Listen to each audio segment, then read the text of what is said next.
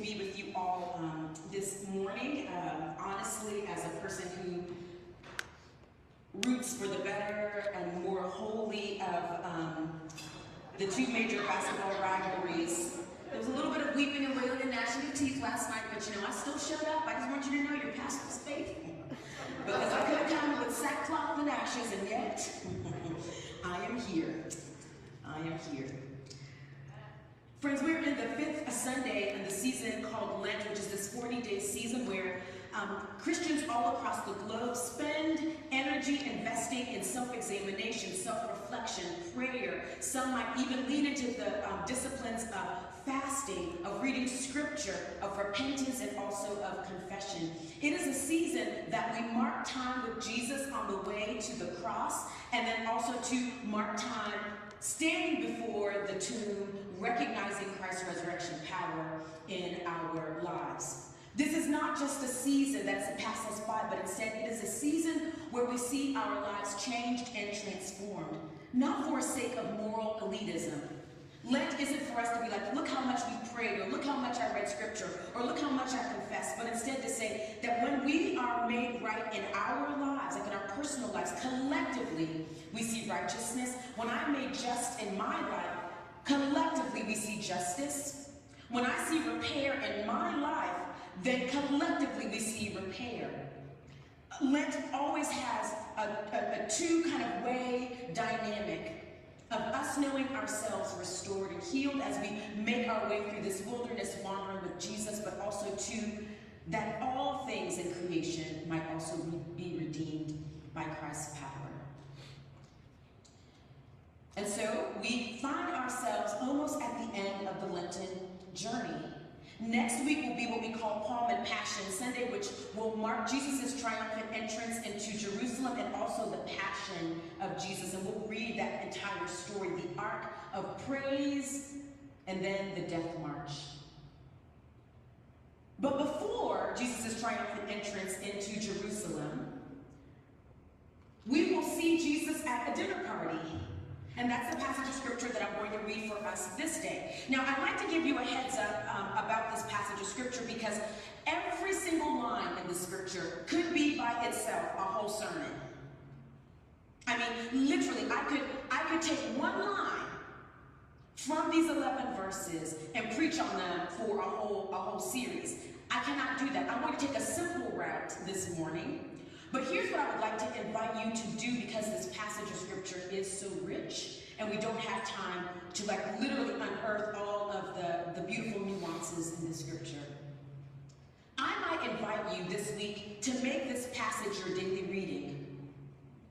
So you would read John chapter 12, 1 through 11, every single day this week for the next six days. And then ask yourself these two questions every time you read this passage. What images or words or phrases strike me or resonate with me? And then the second question I might invite you uh, to, re to reflect on, what might God be saying to me in this passage? Can we do this homework assignment? Yes. Does this mean that next Sunday if I ask somebody to share with me, no, just I will not do that to you. I love you too much because I am a Duke person. Um, hmm. All right, friends. Hear now these words from John chapter 12.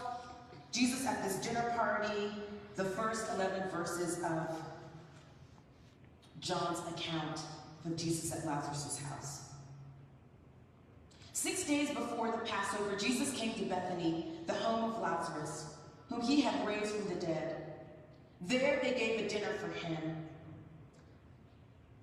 Martha served, and Lazarus was one of those at the table with him.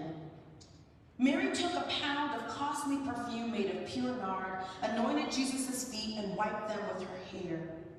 The house was filled with the fragrance of the perfume, but Judas Iscariot, one of his disciples, the one who was about to betray him, said, Why was this perfume not sold for 300 denarii and the money given to the poor. He said this not because he cared about the poor, but because he was a thief. He kept the common purse and used to steal what was put into it. And Jesus said, Leave her alone.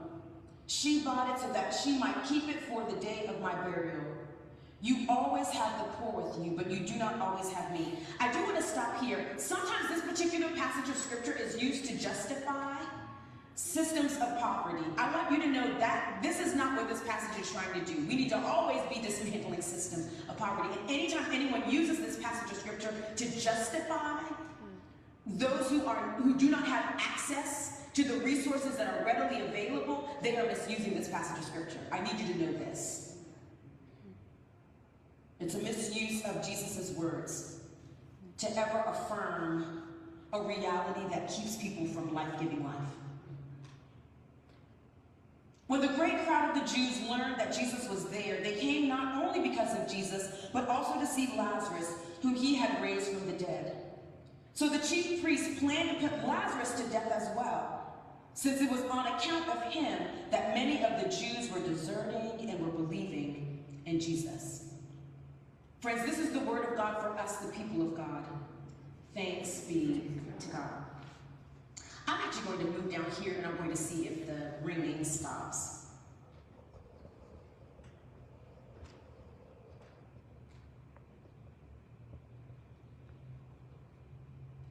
Let's see if that, oh, praise God. Lovely. So Jesus is at this dinner party. Um, I have to tell you that I absolutely love, love, love, love, love black people.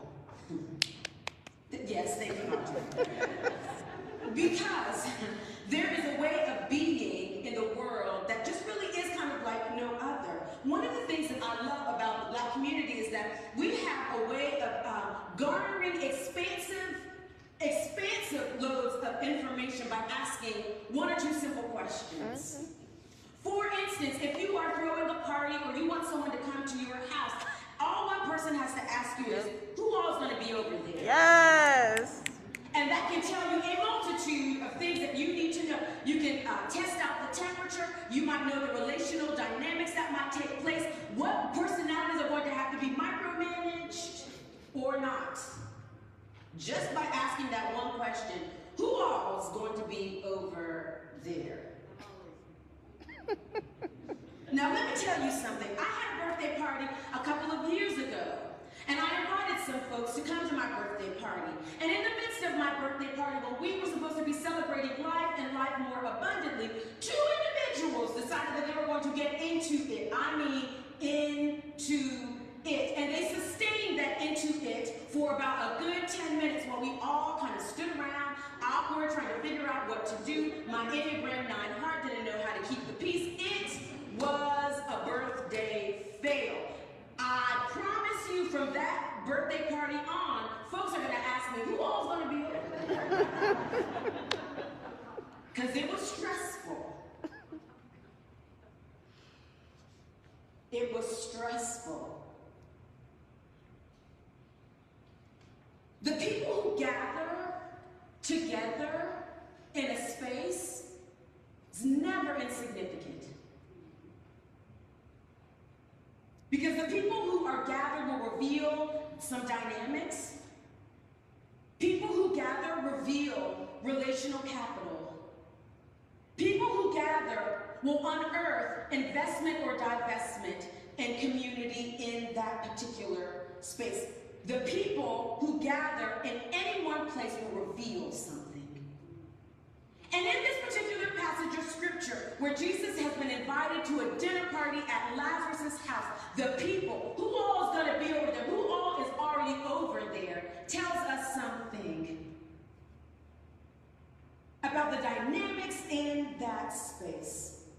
Because by the end of this passage of scripture, we know that the religious leaders have some particular thoughts about who Jesus is and who the guests are because of the dynamics of the people who have gathered at Lazarus' house.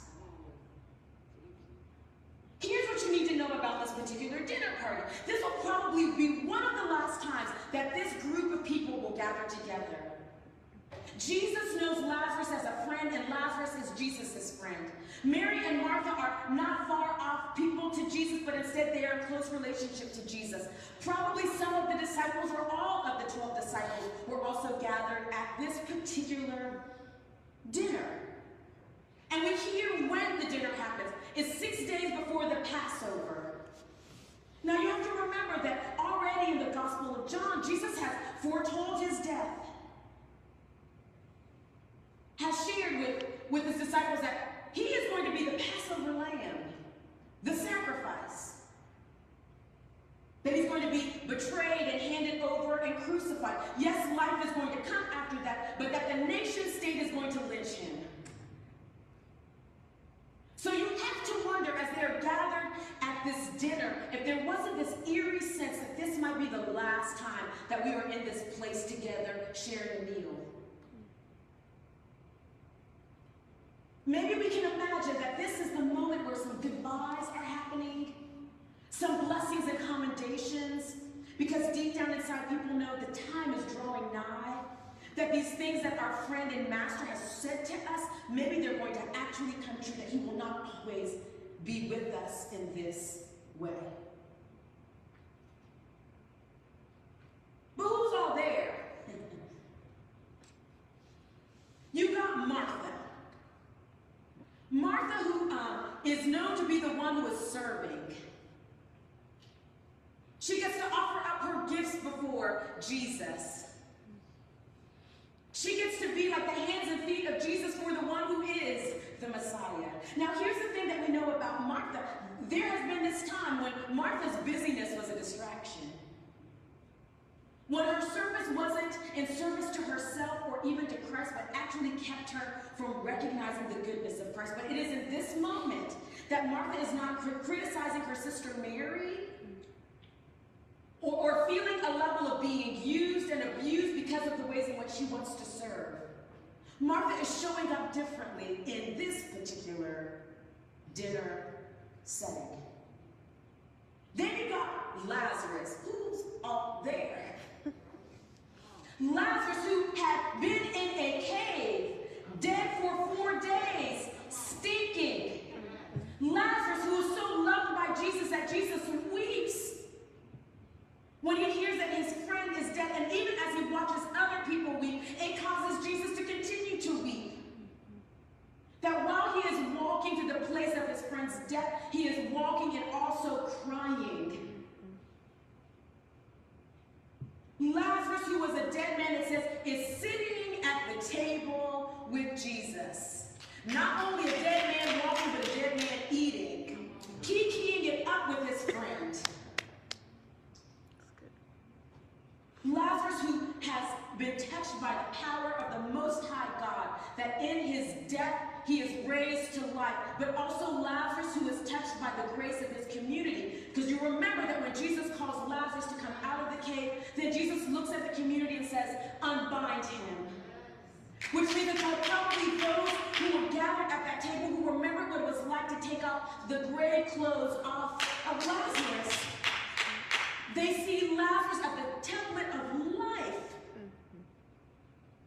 I don't know, but I'm going to just use my pastoral imagination that as Lazarus is sitting there eating with his friend who rose, like literally raised him to new life, that with every single bite that he takes, with every single laughter and story that they tell, Lazarus is holding on and savoring every bit of life. When we say that we serve a God of second chances, Lazarus understands this.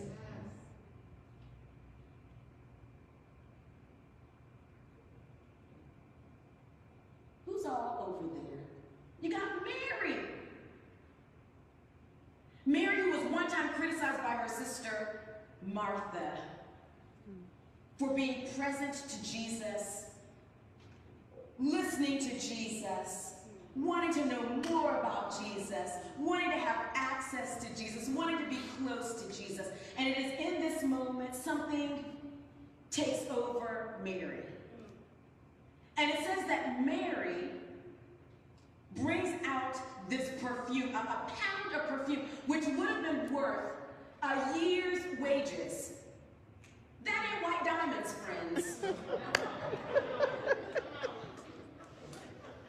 I mean, you know, white diamonds is a little son. You gotta get that little belt where, you know, tall diamonds, but it's not worth a whole year's worth of wages now.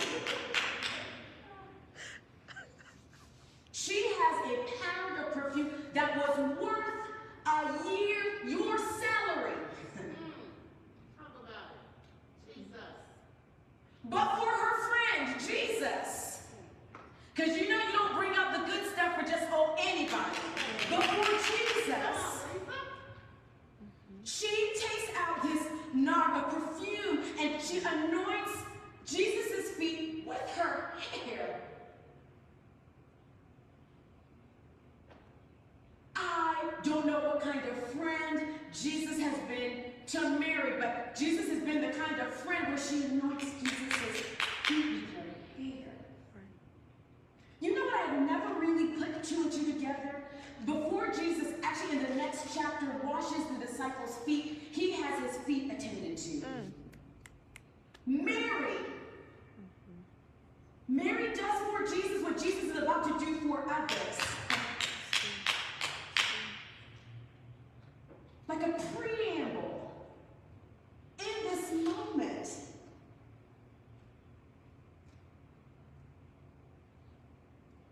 And Jesus then makes this statement that this perfume is literally like a way of, um, of a christening him as he prepares for death.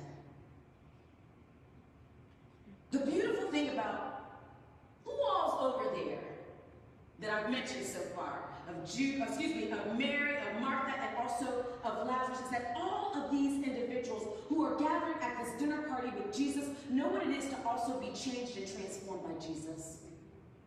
All of them have had some moment, some encounter, some engagement with Jesus that has literally changed their lives. No longer is Martha just busy to be busy, but in service. Lazarus, who is, a, a friend of Jesus, understands how friendship might literally bring him back to life. And Mary, who has had an encounter with Jesus, recognizes who Jesus is in her midst, and she anoints his feet. But everyone who shows up to the party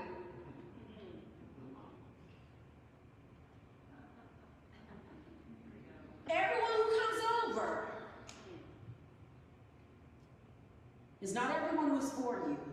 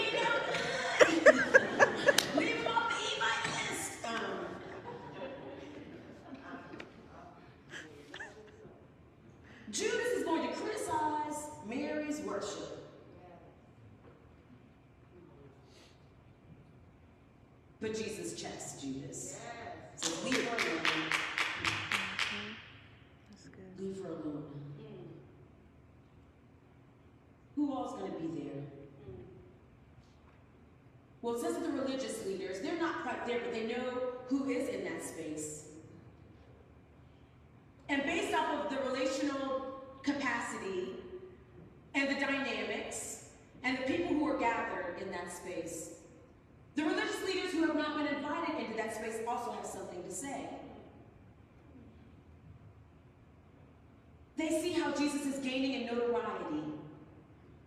How when people bump into Jesus, they bump into life. And when they bump into life, they bump into their best selves. And when they bump into their best selves, they bump into the most compelling version of themselves. And so then they want to follow this one who helps them see themselves as whole. And the religious leaders cannot abide by that.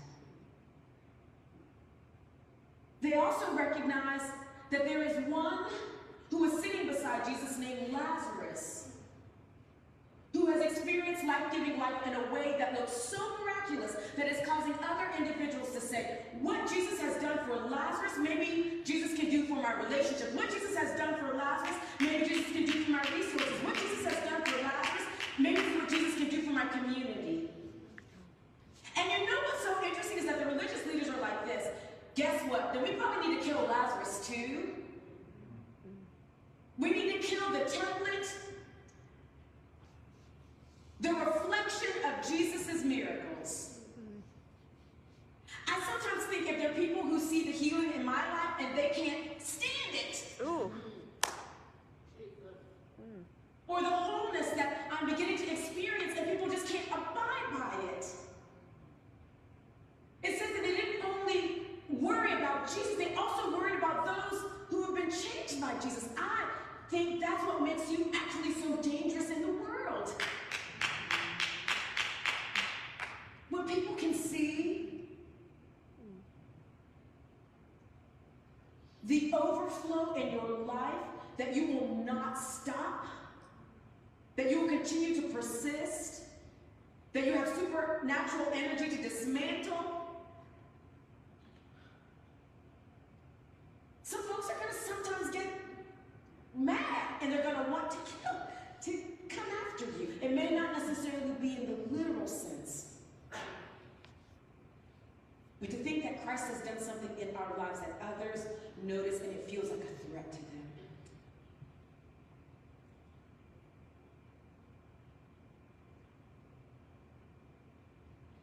Next week is what we consider to be kind of the apex of the arc of Lent. Next week, you will come into this space and you'll be given palm branches. And you're going to say, Hosanna, Hosanna, blessed is the one who comes in the name of the Lord. Hosanna, Hosanna, indeed you are the Messiah. Hosanna, Hosanna, indeed you are the King of kings and the Lord of lords. Hosanna, Hosanna. And we're going to be feeling all these really wonderful things about ourselves as we praise this most high God. But then by the time we leave this place, we'll be saying, crucify him, crucify him. Our parade will turn into a death march. That's how next Sunday is going to go.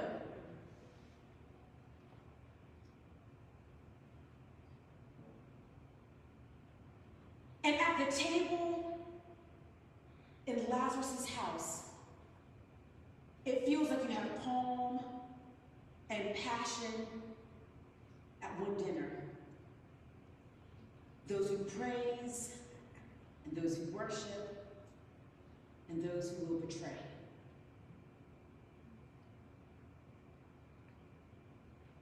We might ask that question who all is going to be there?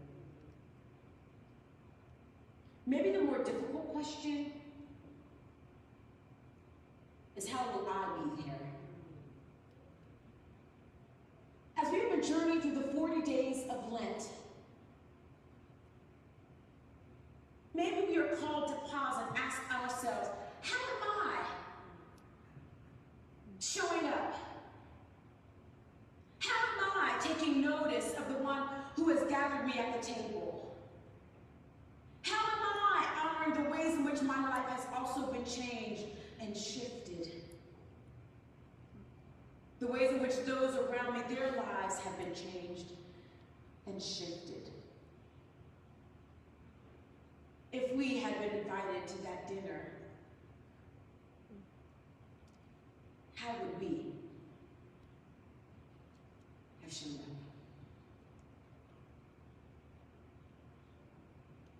Will you pray with me?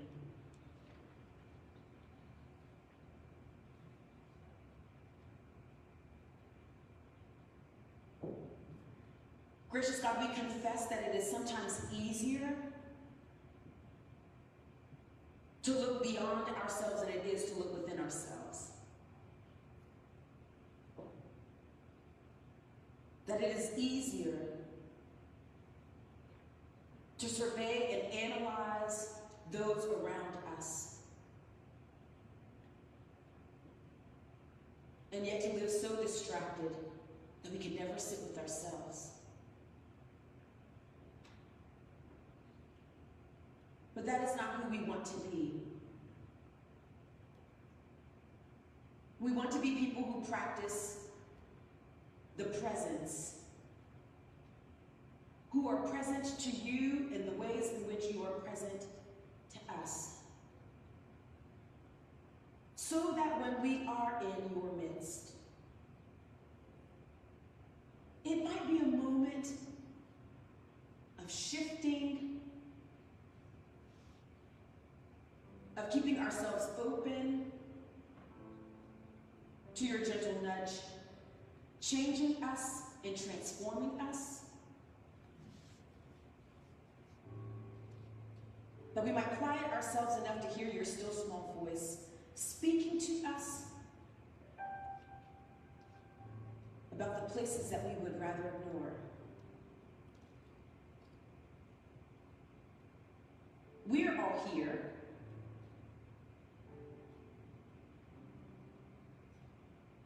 We all made the decision to show up in this space.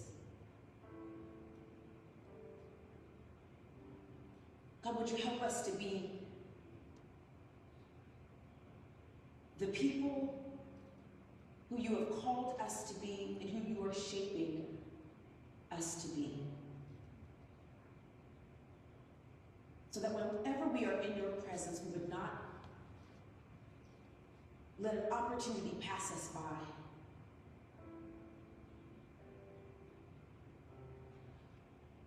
But instead that we might honor and glorify you and praise you for the ways in which you are working and you are at work in our lives. We ask all of this in the strong name of your Son, Jesus Christ.